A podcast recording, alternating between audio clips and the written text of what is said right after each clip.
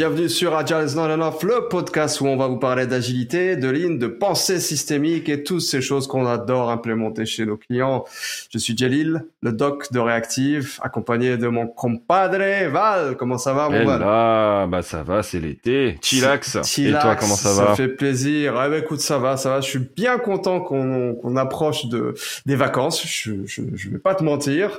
Quel bonheur. Ça fait du bien. On en a tous besoin, je pense, pour recharger un petit peu les batteries avant de repartir sur des bonnes bases.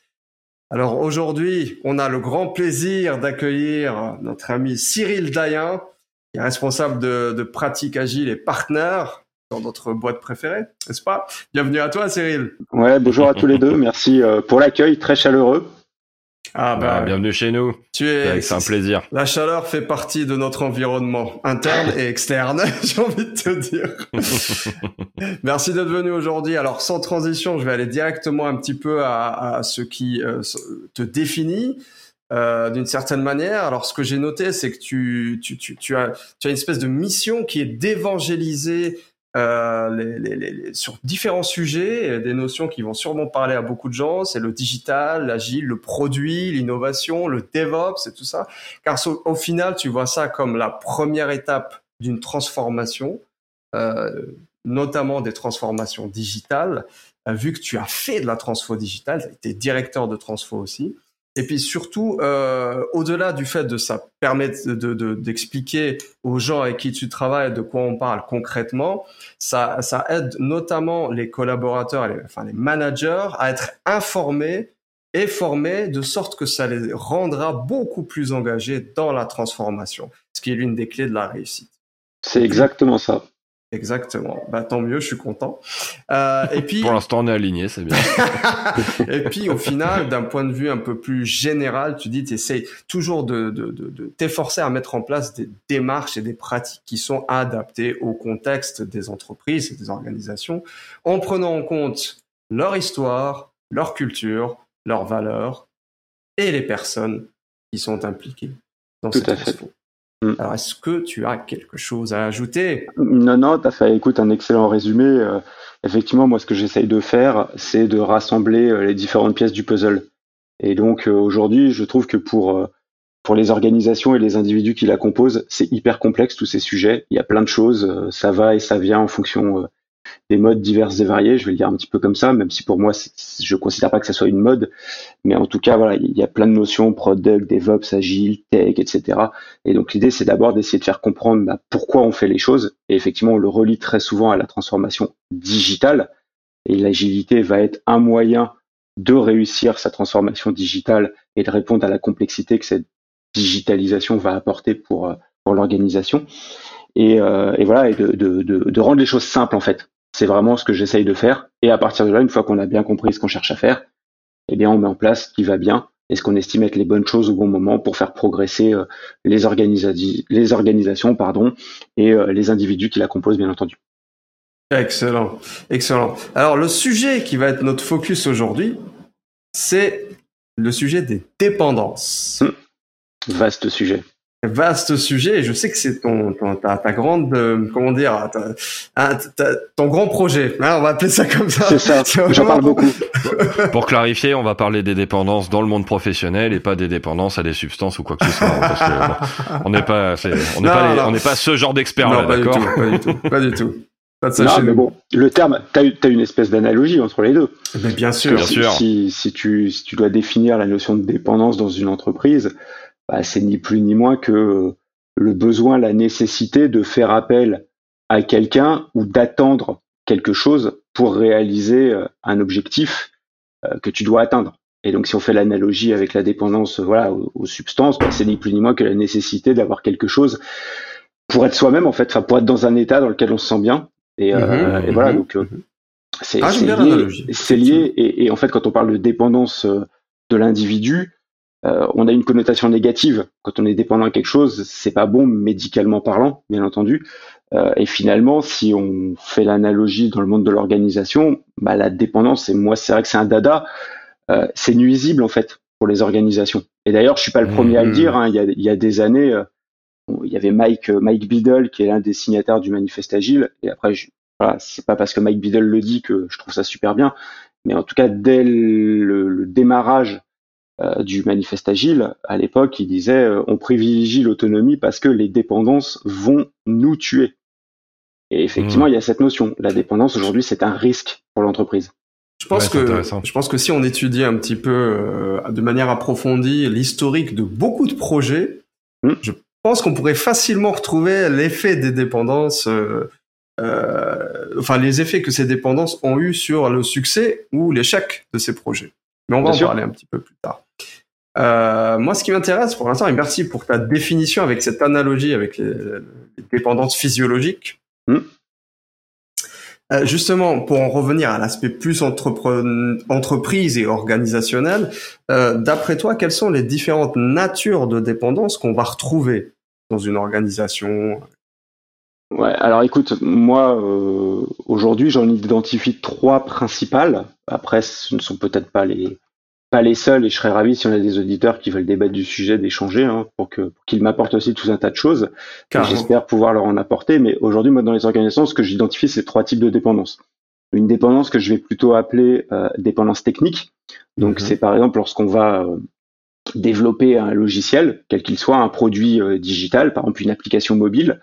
Eh bien, généralement, quand on va regarder l'architecture de cette application, on va pas juste avoir du front-end on va avoir euh, du back-end où il va y avoir de la donnée plus ou moins qualifiée, euh, sans généralement règles métier, et puis on va avoir au milieu souvent des middleware qui vont faire transiter la donnée avec pareil plus ou moins de règles métiers. Euh, ça, ça dépend après des contraintes d'architecture et des choix faits par les uns et par les autres. Je suis pas expert architecte pour dire ce qui est bien ou pas, et c'est pas le pas le lieu de toute façon. mais mais en gros, on va avoir trois couches. Et du mhm. coup, lorsqu'on va demander une évolution sur l'app, bah, on ne va pas juste mhm. demander une évolution la plupart du temps sur du front-end. Ça va avoir un impact sur les différentes couches ou à minima sur une couche généralement inférieure. Et c'est là où si on a un modèle d'organisation avec des équipes euh, qui sont plutôt orientées composants, donc ce qu'on appelle vulgairement des component teams, du coup, il va falloir que le front-end, qui est souvent euh, la partie immergée de l'iceberg et euh, qui est la plus visible dans l'organisation, attendent que les équipes qui sont en responsabilité de couches plus basses bah, mettent à disposition ce dont ils ont besoin pour pouvoir être consommés, pour pouvoir apporter la valeur attendue dans le cadre de l'évolution. Et donc là, euh, bah, on se retrouve typiquement dans une gestion de dépendance, puisque souvent les middleware, les API n'ont pas qu'un seul consommateur, elles en ont plusieurs, et donc on va rentrer dans des débats sur ok, mais j'ai pas que toi qui me demande des choses, j'ai quelqu'un d'autre aussi à côté, comment je priorise, etc. Pour faire un, je, me, permets de faire une petite, euh, un petit parallèle pour avoir un exemple plus simple pour certaines personnes qui sont pas dans la tech. C'est vraiment comme si on avait des gens qui construisaient une maison avec des planches en bois et des clous, et que pour avoir les planches en bois et des clous, ils demandaient à, d'autres gens qui doivent gérer ça indépendamment de, de, de cette équipe-là. Voilà, bah c'est exactement ça. Tu dépends de. Donc ça, c'est la, la première, enfin voilà, le premier type de dépendance que j'ai mhm, identifié. Mhm. J'ai besoin d'un asset, de quelque chose de technique pour pouvoir faire tourner mon propre produit. Ensuite, il y a pour moi une deuxième type de dépendance, c'est euh, la dépendance fonctionnelle. C'est-à-dire que on va avoir besoin parfois d'une cohérence sur un produit global. Donc je prends encore une fois par exemple une app et euh, on veut faire une évolution euh, sur un, espace de cette app. On va dire par exemple si on est sur une app de réservation pour voiture de location, la location de voiture pardon, on va on va faire une évolution sur la liste qui présente tous les modèles de voitures disponibles. Et cette évolution, pour avoir une cohérence dans l'expérience utilisateur et parce que au niveau métier, on veut que ça apparaisse aussi à d'autres endroits, eh bien, par exemple, on va faire une évolution sur la fiche détaillée de la voiture pour faire mhm. apparaître les mêmes informations. Sauf que si on a une organisation qui est découpée plutôt par feature dans le parcours d'achat, eh bien, on va souvent devoir attendre que l'équipe A qui gère la liste des voitures bah, fasse l'évolution et que l'équipe B qui gère la liste détaillée de la voiture, enfin la fiche détaillée, la fasse aussi. Mhm. Et on ne va pas sortir l'évolution tant qu'elle ne sera pas visible sur les deux espaces. On pourrait, après c'est des choix, mais souvent, comme on veut une cohérence, eh bien on attend que tout ça soit euh, mis en place sur les différents espaces. Voilà, ça c'est le deuxième type de dépendance, dépendance fonctionnelle. Et après, moi j'en identifie une troisième euh, qui pour moi est, est, est vraiment euh, de plus en plus problématique dans les organisations, notamment dans des contextes où, euh, en ce moment, voilà, j'ai pas mal de clients qui qui peuvent parfois être dans des, contextes de restrictions budgétaires, donc euh, on sort des indeps, on sort des prestats, euh, voilà. C'est la mhm. dépendance humaine. Hmm. dépendance humaine, c'est-à-dire en termes de connaissance. On a une personne qui sait comment tel asset, telle, telle chose technique, pour essayer de vulgariser au maximum, fonctionne. Et du coup, bah, si cette personne n'est pas dispo parce qu'elle est sur autre chose à côté, si elle est en vacances, euh, si tout simplement elle est malade, euh, on a un personne pour nous renseigner. Ou, pire, un cas que j'ai connu, si la personne est partie. Oui, tout simplement. et si elle est plus là. Exactement. Et donc, euh, du coup, bah, on a une dépendance. Et tant qu'on n'a pas l'info de la part de cette personne, on peut pas avancer. Et bah, c'est vrai, voilà, c'est problématique à tout un tas de niveaux, mais je pense mmh. qu'on va, on va en reparler. Mais voilà, donc pour moi, c'est vraiment ces trois types de dépendance euh, dépendance fonctionnelle, dépendance technique et dépendance humaine. Ok, merci en tout cas. Donc, euh, ce que ce que j'avais en tête comme euh, question suivante, naturellement, c'est euh, de ton expérience, de ce que tu as vu avec les nombreuses équipes avec lesquelles tu as travaillé. quel est l'impact de ces dépendances sur les équipes agile ou même non agile. Est-ce que tu penses que, par exemple, les, généralement, les dépendances fonctionnelles ont beaucoup plus d'impact ou quel est ton avis sur ce? Alors, l'impact des dépendances au sens large hein, sur les équipes, il est, euh, il est assez divers et varié. Et j'y reviendrai juste par la suite. Après, par rapport à celle que moi j'ai le plus rencontrée dans les organisations, euh, on est plutôt sur la dépendance technique. Et en fait, c'est intéressant de comprendre pourquoi. Euh, y a, pour moi, il y a deux raisons.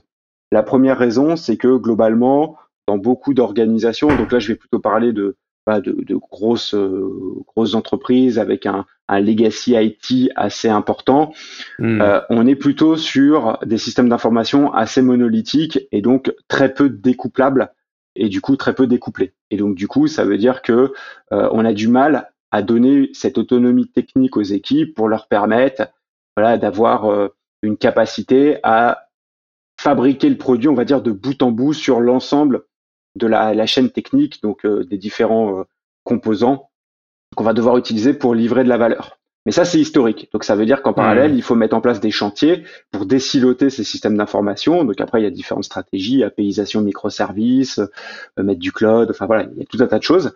mais il faudra, il faudra y penser. L'autre raison, elle est plutôt culturelle. Et je vais faire référence à une loi que j'aime beaucoup, c'est la loi de Conway, et en fait, la hmm. loi de Conway, ce qu'elle nous explique, c'est que grosso modo, euh, les organisations vont créer des systèmes informatiques qui sont à l'image de leur propre structure de communication. Et donc, en fait, qu'est-ce que ça veut dire? Ça veut dire que si vous avez euh, une organisation qui est bâtie autour de composants informatiques, bah, naturellement, quand on va réfléchir à ce qu'on va vouloir faire, on va se dire, OK, euh, comment les équipes, on va euh, les impliquer dans le sujet. Comment on va les faire participer. Et du coup, en fait, on nourrit des silos avec des sujets. Et ça veut dire qu'il euh, va falloir que toutes les équipes aient quelque chose à faire. On le fait pas sciemment, on le fait inconsciemment. Hmm. Alors que euh, la logique, c'est plutôt de se dire, OK, qu'est-ce qu'on cherche à faire euh, Comment on va le faire de manière à ce que ça soit le plus performant possible et qu'on soit le plus autonome possible en tant qu'équipe Et à partir de là, c'est pas l'organisation qui drive en fait l'architecture du produit logiciel c'est c'est le produit qui euh, qui doit driver la détermine normalement finalement la meilleure architecture possible. exactement. Hmm. Au-delà en fait du DCO. Et donc c'est vrai que bah, comme beaucoup d'organisations très hiérarchiques euh, avec ce legacy IT sont construites euh, autour de, de ces de ces voilà de ces assets de ces legacy, et ben du coup on se retrouve avec de fortes dépendances techniques entre les équipes. Bah, c'est intéressant ce que tu dis parce que du coup, quand tu pousses le délire, en fait, même la RH se construit de cette manière-là, au niveau des fiches de poste, des responsabilités, etc. Et donc, ça pousse le mindset, en fait. Donc, la RH va renforcer cette dépendance parce qu'on va dire aux gens, tu vas être dans la spécialité pour laquelle tu as été recruté et tu vas pas aller euh, autre part. Tu, sors, pas de ce cadre et, et ouais, ouais. Donc, ça, c'est un chantier en plus. C'est exactement ça sur l'aspect humain, effectivement. C'est euh, comment est-ce que je fais pour, euh, pour euh, faire euh, infuser la connaissance dans l'organisation et faire en sorte, si on revient sur la dépendance humaine, que ça soit plus juste une personne sachante parce que responsable de projet, normes, je sais pas trop quoi, et c'est le seul qui connaît. Non, à un moment on partage la culture, la connaissance. La connaissance, c'est du T-shaping. Mais en même temps, on peut comprendre. Comme tu dis, c'est pas force foncièrement voulu euh, c'est qu'il y, y, y a, une vision d'efficacité là-dedans. Si les gens sont bien cadrés, tu vois. C'est C'est exactement ça. Et en fait, pour en revenir, tu disais sur ma présentation, j'essaye de mettre en place, euh, mm. voilà, les, les, les, approches, les pratiques euh, les plus adaptées au contexte et à la culture de l'organisation. C'est hyper important. En fait, euh, il faut, il faut comprendre l'organisation, son histoire, et mm. partir de mm. cet instant-là pour derrière mettre en place les bonnes approches. Par contre, ce qui est clair et ce qui est un peu mon cheval de bataille moi sur les dépendances, c'est que on, on ne peut pas se contenter de revoir l'organisation en gardant des silos dans tous les sens et de se dire ah bah sous prétexte qu'on va mettre en place des mécanismes de synchronisation entre les équipes diverses et variées, hein, on peut parler euh, du PI planning euh, euh, qui, qui, nous vient de Safe et qui, est un très bon outil, mais qui est un très bon outil pour rendre visible un niveau de dépendance actuel entre des mmh. équipes qui sont dépendantes les unes des autres. Mais il faut pas d'abord mettre en place l'organisation et puis se dire après ah bah c'est pas grave on prend un PI planning. Et en fait, c'est souvent ce que j'ai observé, c'est qu'on place l'organisation et derrière, on gère les dépendances. Et en fait, c'est un anti-pattern. Ce qu'il faut faire, c'est réfléchir à comment on fait pour donner un maximum d'autonomie D'autonomie. Après, je suis pas un bisounours. Si euh, il y a des dépendances et il y en aura forcément, dans ce cas-là, on met en place les bons outils, PI planning, autres, peu importe, pour un aligner les équipes pour être sûr qu'elles travaillent sur la bonne chose au bon moment, et deux, euh, voilà, gérer ces dépendances et aligner tout le monde. du moins les mettre en lumière déjà. Exactement. Pour commencer, les mettre en lumière. Exactement. En fait, rendre rendre visible l'invisible. C'est exactement ça. Mm. Donc petit pro type pour nos auditeurs, si à la fin de votre PI planning le programme board c'est un gros plat de spaghetti, c'est que c'est pas bon. Voilà. enfin vous avez bien fait l'exercice, mais n'en restez pas là. Essayez de réduire les tous les fils entre les fils. C'est exactement ça. Et, du coup, juste pour revenir sur la question à laquelle j'ai pas répondu, euh, my bad, c'est euh, quel est le principal, euh, tu me demandais, hein, oui, le, type d'impact que tu as observé généralement sur les équipes. En fait, le, coût, en fait, il faut, il faut tout ramener au coût pour l'organisation. Pour les équipes, le problème, c'est que bah, ça peut amener de la démotivation, les temps d'attente, etc. Mais si on regarde au-delà des, équipes en, tant que structure faite d'individus, si on regarde juste sur la notion de production de valeur, si on part d'un besoin qui tombe jusqu'à la mise en production, en fait, autant vous avez d'équipes, autant vous avez de dépendance et autant vous augmentez le risque. Pourquoi? Parce que vous allez avoir du temps d'attente qui va représenter un risque puisque à chaque fois que vous attendez, c'est un risque que les choses, le besoin change. Mmh. Vous allez avoir un coût puisque euh, la notion de coût du délai, euh, entre euh, voilà, plus vous attendez, plus la valeur d'une fonctionnalité, tant que vous ne l'avez pas sortie, diminue dans le temps. Baisse. Exactement. Vous vous privez au plutôt d'une boucle de feedback pour savoir si vous allez ou pas dans le bon sens. Enfin, il y a tout un tas d'effets. Et si on ramène juste à une notion d'argent, je vais donner un exemple que j'ai vécu. quand, on, quand on a dû à un moment faire une évolution sur un front-end, donc c'était le web et l'app, euh, c'était euh, voilà, c'était quelque chose qui était contribué par des, des, des partenaires de l'entreprise via un autre système, et c'était une donnée qui était descendue dans une base de données. Et en fait, cette base de données, elle était consommée par plusieurs API mmh. jusque euh, jusqu'au front-end où elle est affichée. Donc, pour qu'on affiche un picto sur un site web ou une app mobile, en gros, c'était quelqu'un qui contribuait dans une base de données et ça remontait à travers plusieurs API. Parce que l'architecture. Quand tu dis API, pour ceux qui savent pas ce que c'est Middleware, couche informatique. Voilà. Différentes couches informatiques. Euh, et en fait, quasiment autant de couches vous aviez, vous aviez autant d'équipes. Mm-hmm. Et donc, toutes ces équipes-là, en fait, ont dû se synchroniser, etc. Mais elles n'avaient pas le même niveau de priorité. Et donc, du coup, si on se met niveau euh, client, utilisateur final de l'app ou du web, on a mis 11 semaines et 13 semaines à sortir ces évolutions. Waouh Magique. pour un pour un pour du design quoi. Enfin, pour presque du presque du design. Et c'était une évolution sur laquelle on avait un fort impact business puisque euh, les personnes en fait avaient besoin de cette évolution très vite parce que tant qu'on faisait pas cette évolution, on perdait du chiffre d'affaires. Hmm. Et en fait, euh, rendre Donc là, t'as un vrai coup du délai. Exactement, un vrai coup, un vrai coup du délai. mois quand même là. Ah ouais, non, mais un vrai coup du délai. Et en fait, tout ça, c'est lié, euh, voilà, c'est lié, c'est lié à l'organisation de l'entreprise, c'est lié au hmm. fait que on n'a pas aligné les priorités. Ok, on a cet orga, on doit faire avec. On est à cet instant T, comment on fait? On aligne tout le monde sur le niveau de priorité. Et donc, ah bah, tu, me il faut mettre un mécanisme à côté. Tu me tends la perche. Je, dirais, je, dirais même juste avant, et encore faudrait-il que tu mesures tes coûts. Parce que j'ai connu des contextes, et notamment dans des hum. énormes groupes, où tu, es, tu es incapable de savoir ce que ça coûte à la journée d'avoir un retard de livraison comme hum. ça. Et la plupart du temps, tu te rends compte que soit on s'en fiche, soit on veut pas le, le, voir parce que ça fait pas plaisir. Non, parce que c'est pour eux c'est difficile à mesurer, ils ont pas l'habitude, tu vois, c'est tout un effort. C'est un impact énorme. Mais calcule, un impact énorme. Calcule par exemple le coût. Euh, et encore une fois, c'est pas l'outil en tant que tel que je blâme, parce que c'est un très bon mmh. outil s'il est adapté au contexte. Encore une fois, avec, avec un marteau, tu peux planter un clou, tu peux tuer quelqu'un. Le PI planning est un excellent outil. Mmh. Si on doit l'utiliser. En revanche, si on regarde le coût d'un PI planning, PI planning, quand on est sur ah des trains, euh, voilà, c'est 50 à 125 personnes rassemblées sur deux jours. Euh, regardons le coût d'un PI planning. Ça commence à, faire. Voilà. Et attention, je suis, je suis pas en train de Juste dire. en coût humain, ouais. Je, je, suis pas en train de dire qu'il faut pas faire de PI planning parce que ça coûte cher. Bien entendu qu'il faut le faire. Par contre, réfléchissons à les chantiers d'à côté dont on a besoin pour autonomiser les équipes qu'on repousse tout le temps parce que tu comprends, ça coûte cher, c'est pas la priorité. Eh, regardons, faisons, mettons les deux dans la balance. À mon avis, on sera toujours. Du résultat. On en revient au coût du délai. Ce travail de fond qui doit être fait, tu le fais pas, tu le fais pas, mais c'est un coût en fait derrière. Exactement. Ouais, Excellent. Bah, tout à l'heure, je voulais rebondir parce que tu me tendais la perche pour ma question suivante. C'est que finalement, une fois qu'on a identifié ça, quelles sont finalement les bonnes pratiques à mettre en place? Si on a des bonnes, si on a de très bonnes, si on a des moins bonnes, euh, en tout cas à mettre en place pour essayer de, si ce n'est euh, faire disparaître ces dépenses, les réduire au maximum. Ouais. On a parlé de les rendre visibles. Tout à fait. Tout à fait.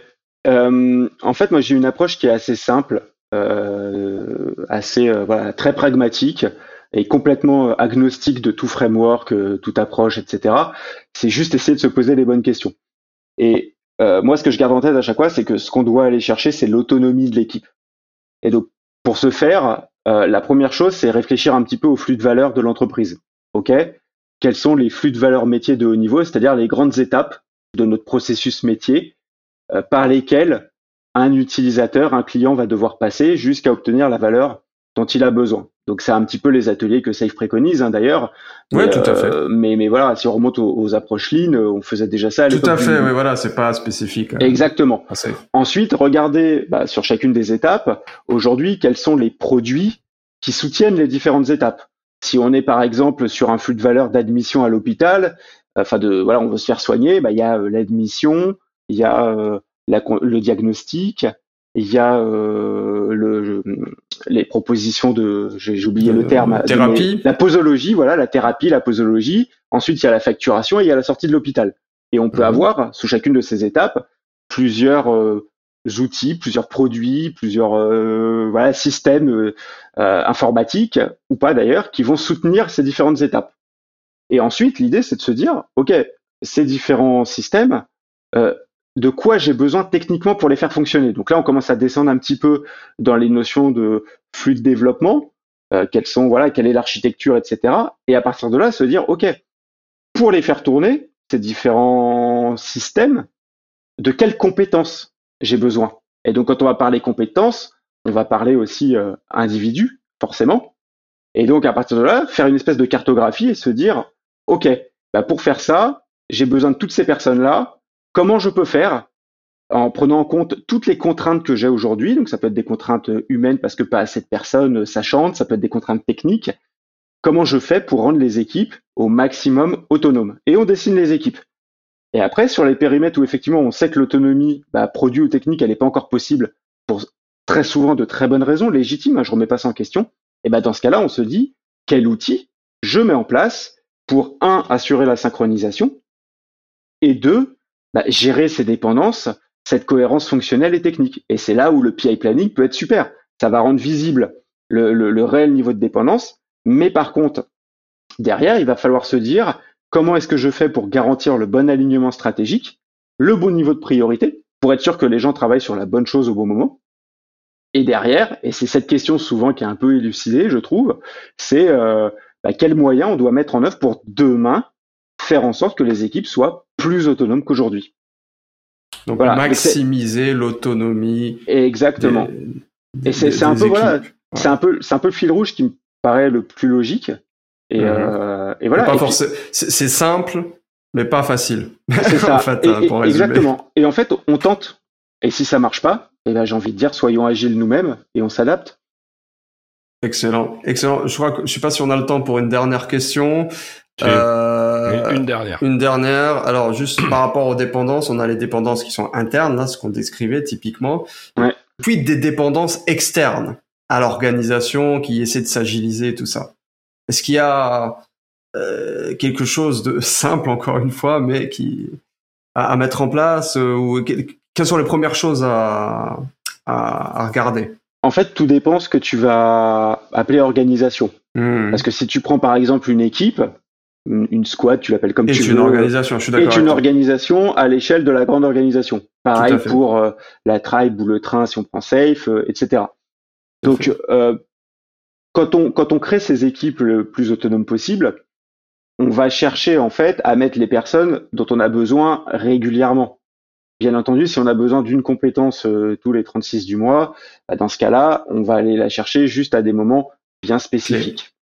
Voilà. Euh, après, si on est par exemple avec un sous-traitant qui est une entité extérieure à l'organisation, moi, pour moi, quand j'accompagne les entreprises, je dis toujours, moi que vous soyez légalement une entité extérieure à l'entreprise, j'ai envie de dire, c'est pas mon problème. Moi, j'accompagne l'équipe au sens collectif qui cherche à atteindre des objectifs, mm-hmm. et le reste, je m'en fiche. Donc, si j'ai besoin d'eux, je vais faire au maximum euh, de mon possible pour intégrer bah, les personnes issues de l'organisation externe dans les rituels de l'organisation à laquelle euh, j'appartiens et que je dois coacher.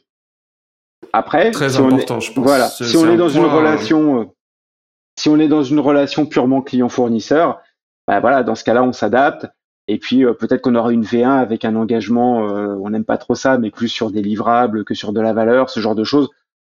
voilà, on peut pas tout révolutionner du jour au lendemain, donc on va on va faire on va faire du mieux possible.